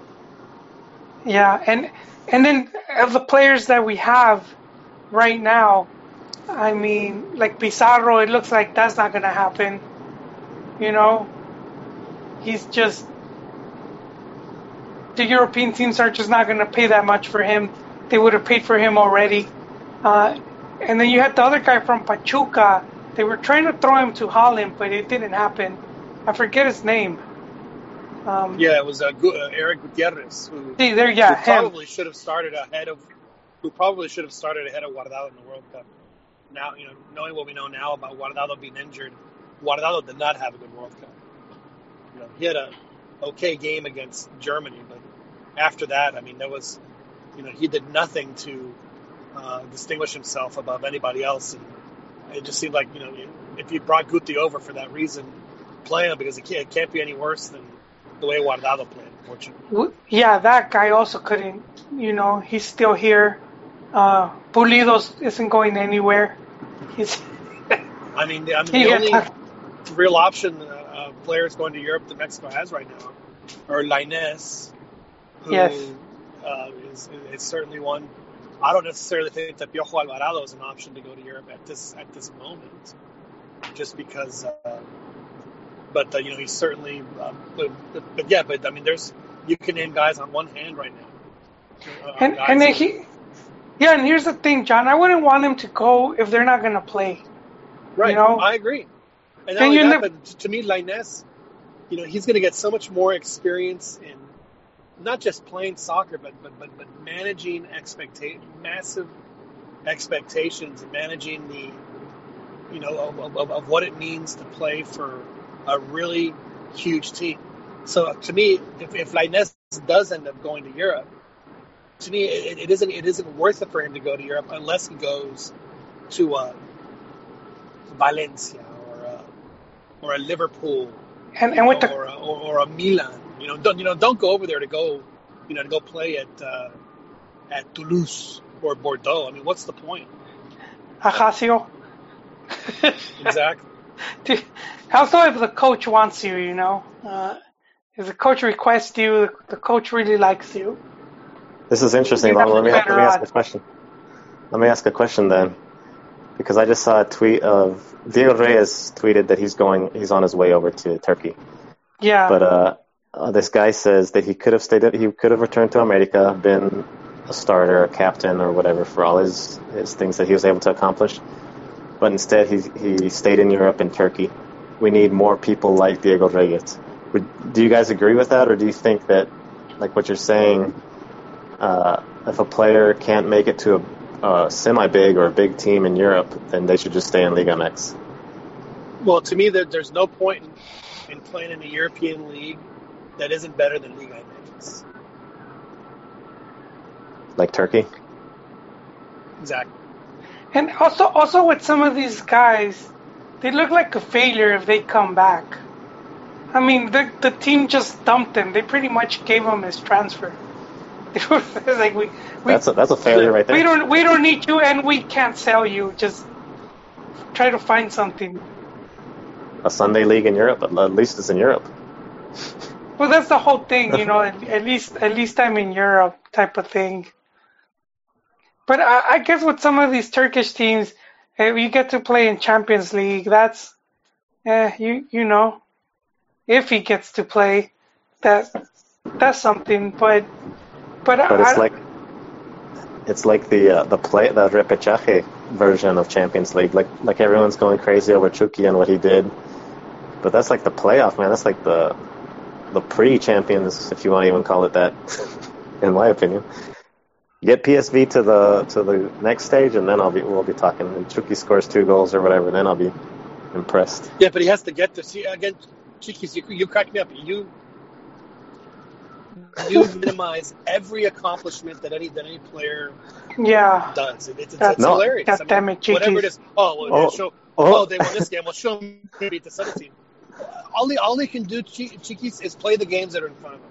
Exactly. I'm not. Min- I'm not minimizing. I'm saying I'm. I'm. I'm being level-headed. I'm being real to what the, what the situation is. I think everyone else is over-exaggerating. Everyone that I see is over-exaggerating. But oh, Chucky, just scored.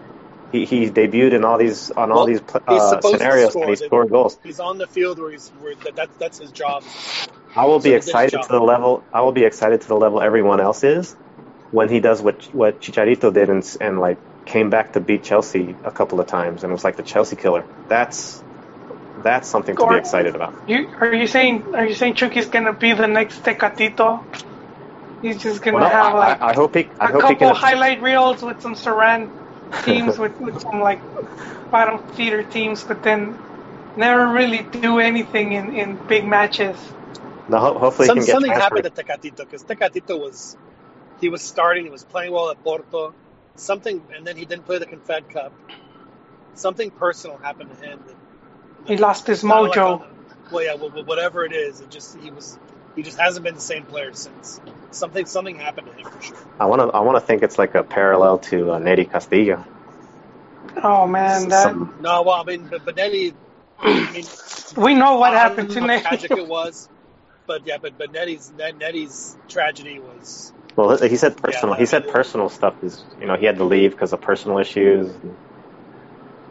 Well, I know that his wife had a had a miscarriage for one of them, and that's, you know, you know, having having, Yeah. So li- wait, you know, that, that, is always a, a, very tough situation. maybe it messed with his So, I mind. mean- well, I mean, it wasn't just that, but I think that that was just for for some qualifiers. You know, the, I mean, there were some things that happened before the Confed Cup that even some reporters that apparently were, they told them the news would not repeat it, but said just understand that this guy needs to go work some things out.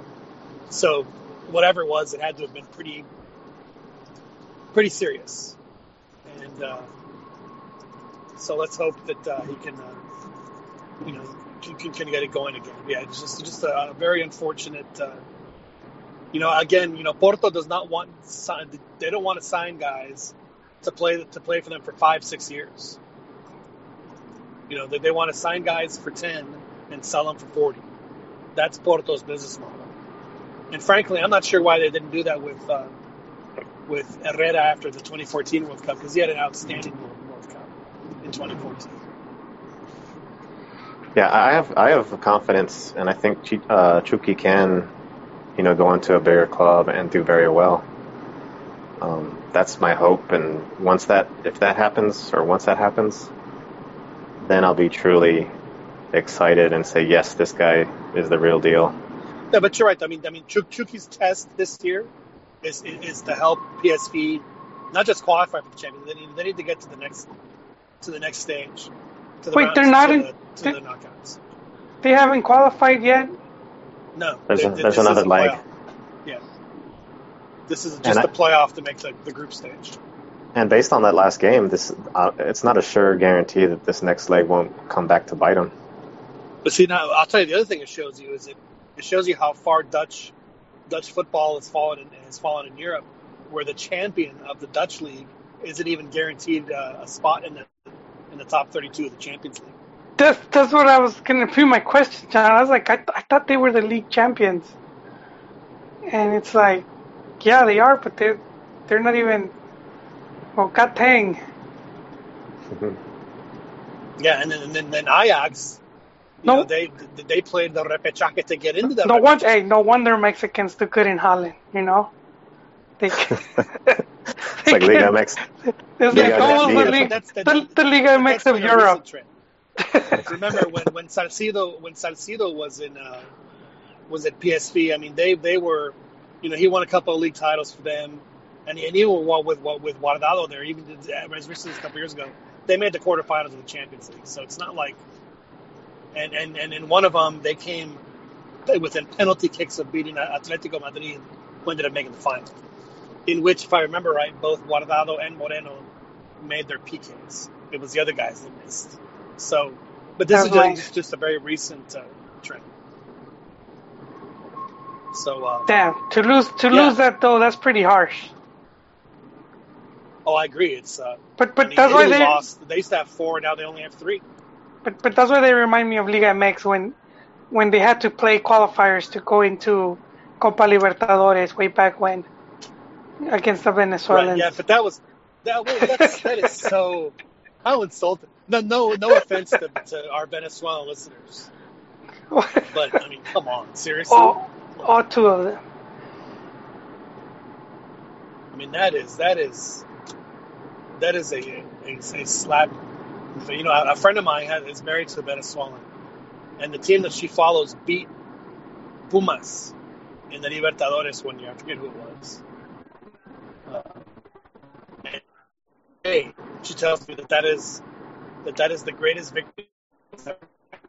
Well, that makes sense. Pumas is, is your biggest win, and that, that that makes me feel good for Pumas.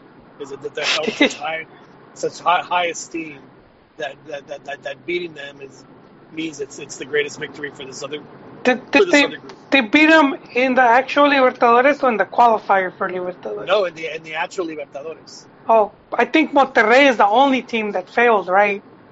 In in uh, in head-to-head qualifier. That I'm not sure. I uh, I, I wasn't as uh, I, I didn't We follow need- it as, as we need closely the as I- majors as I there. should've. We need the Manchester, That's but I'm pretty sure Monterrey, in one of these elimination games to qualify, uh, they lost to the Venezuelans. But how interesting was it last week when we had a, a friend of the show, uh, Michel Richaud, on, who, uh, you know, I was thinking about this. It wouldn't shock me if he ends up at Aguascalientes, if he and if uh, he and Michel Leaño are Oh, buds, yes. then it wouldn't, it wouldn't, it wouldn't surprise me at all to see him end up in in Necaxa. But Then anyway, we, we could where- bring him where- back. where they said that the, the Club America had this had to poach the, G, the the GM from Zacatepec in order to run America. And that's when that, that's when America's greatness started. Was when they got uh, Cañedo Yeah, poached yeah. from poached from Zacatepec, of all places. So, I have to admit, I'm I am a little disappointed, Joel Chiquis, that that we're not going to get to go to Tequesquitengo on somebody else's dime. But that's okay. But the That's other okay. thing that I'm, I was thinking about today, Joel, that just it still just shocks me, and that's uh, when we asked Michelle what reward does a team that gets promoted get monetarily from from the league, and he says nothing. Then wh- then why are you trying to get promoted? Well, I mean, you you get TV. You should be able to get a TV contract, which is not as easy if you're the smaller teams, as we've seen with Lobos Buap.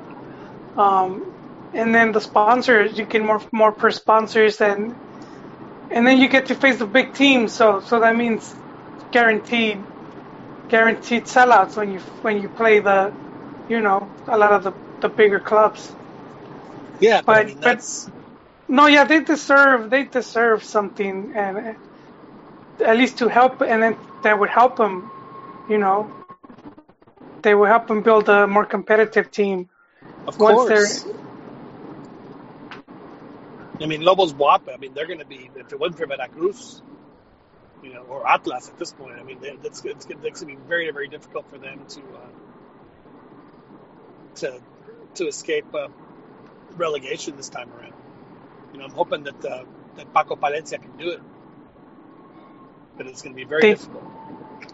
They do have the Maestro La Puente, so uh, man, if you're a coach, uh, at least beginning coach, uh, I wouldn't mind having La Puente right there too. to Is he, his ben- is he his bench coach? No, no, he's the GM. Oh, he's a GM. Oh, even better. Well, some some some position. You know how it is in Liga MX, man. They they make up all these names. He's basically a consultant. Yeah, let me let me let me ask the internet. Consult the Oracle. Director deportivo. So yeah, pretty much, pretty much GM. Well, hopefully, uh, hopefully that'll. Uh, That guy's how old is that guy nowadays? I saw a picture, a video of him the other day. La Puente. Who? La Puente is looking, uh, looking up is there in he, age. does he still have He his, is- his full beard? He's up there in Ta Washington Tabárez' age. He's 74. Tabárez is 71, and uh, La Puente is 74.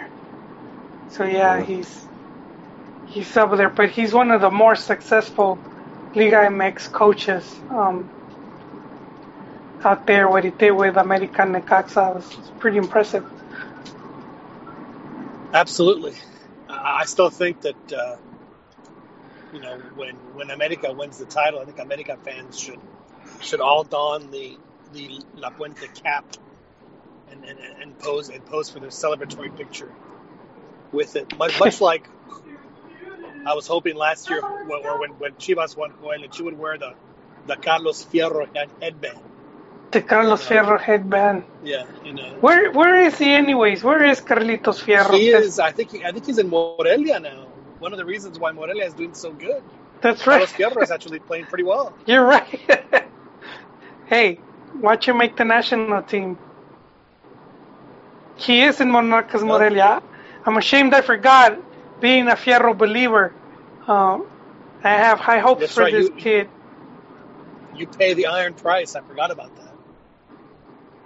Did yeah, and he's only 24. I mean, we've seen players like like like Luis Hernandez and and Oribe, some of these guys that they were around that age when they when they you know became more consolidated. Sure. And and out of out of all those players that that played on that uh, World Cup winning team, I mean, uh, I don't have the list in front of me, but I got to think that he's probably the only one that's still playing professionally. You know, which is why, which is why that that 05 team was such a rarity to have that many guys end up playing professionally to the point where you know there was still three or four of them that ended up on the World Cup 13 years later, the World Cup roster. I mean, that that's how good that team was. Yeah, It was just unfortunate that they didn't. Uh, I mean, I remember watching those. You know, outside of Costa Rica, I mean, they just tore everybody apart. They beat the snot out of everybody. It was. Uh, it, it, it was. I think they lost to Turkey in the third game of the group stage, where it just didn't matter. But then after that, I mean, they they beat Holland 4-0.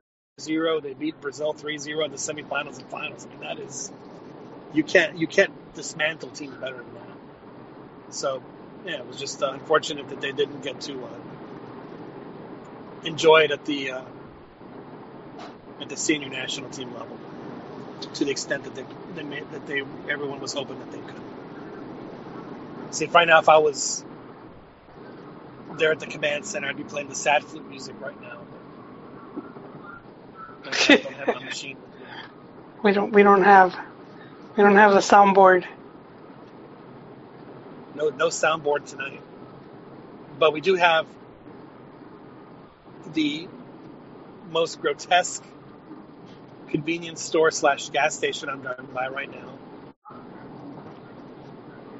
Chiquis, have you seen these Buc-ee's Oh yeah. when you're on the highway?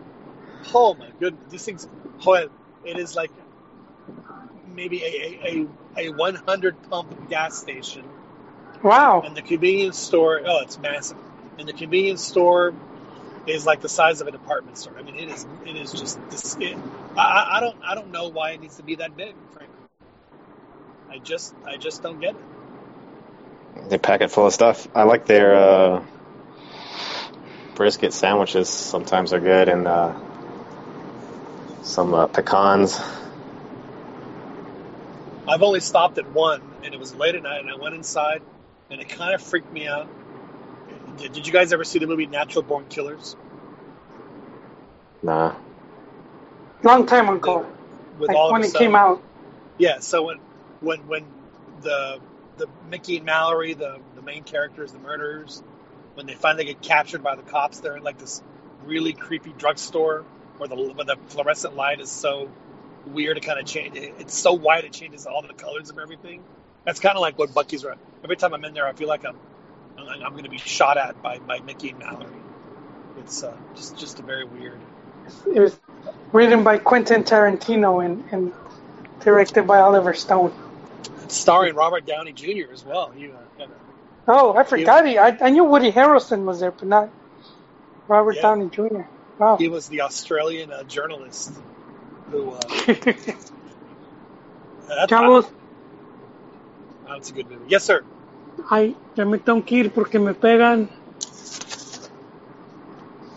A lavar trastes. Hello. right. No. Ya ves, ya ves, Joel, ya te dijimos, Joel. Tú Yeah. Tienes la última palabra tú tienes la última palabra, Joel. Yes, my dear. Lo que tú quieras, mi amor. Lo que tú quieras, mi amor. No, um, yeah, that's, that's, we should be, we'll see, we'll see, cause doble jornada, so there could be a lot of surprises by the end of this week. So, uh, we'll, Yeah, my, next show, next, next, show will- should be interesting. be- I'll be in Brownwood, Texas for the next show. We're doing a big high school show oh, for uh, nice. for Fox Sports next week. So I'll be in Brownwood, Texas next week. Anyway, Well, it's probably a good time for us to wrap it up. We got a couple, did a nice. Wow, it's a very short show for us. We're right, right under two hours. Usually we we go on a little go- longer. we go over. A good spot. Yeah. Definitely a good spot for us to end. But uh, well, thank you very much for joining us, Joel. Go, uh, Yes. go be a hero. Go be Thank a you, hero. gentlemen. Hasta la próxima.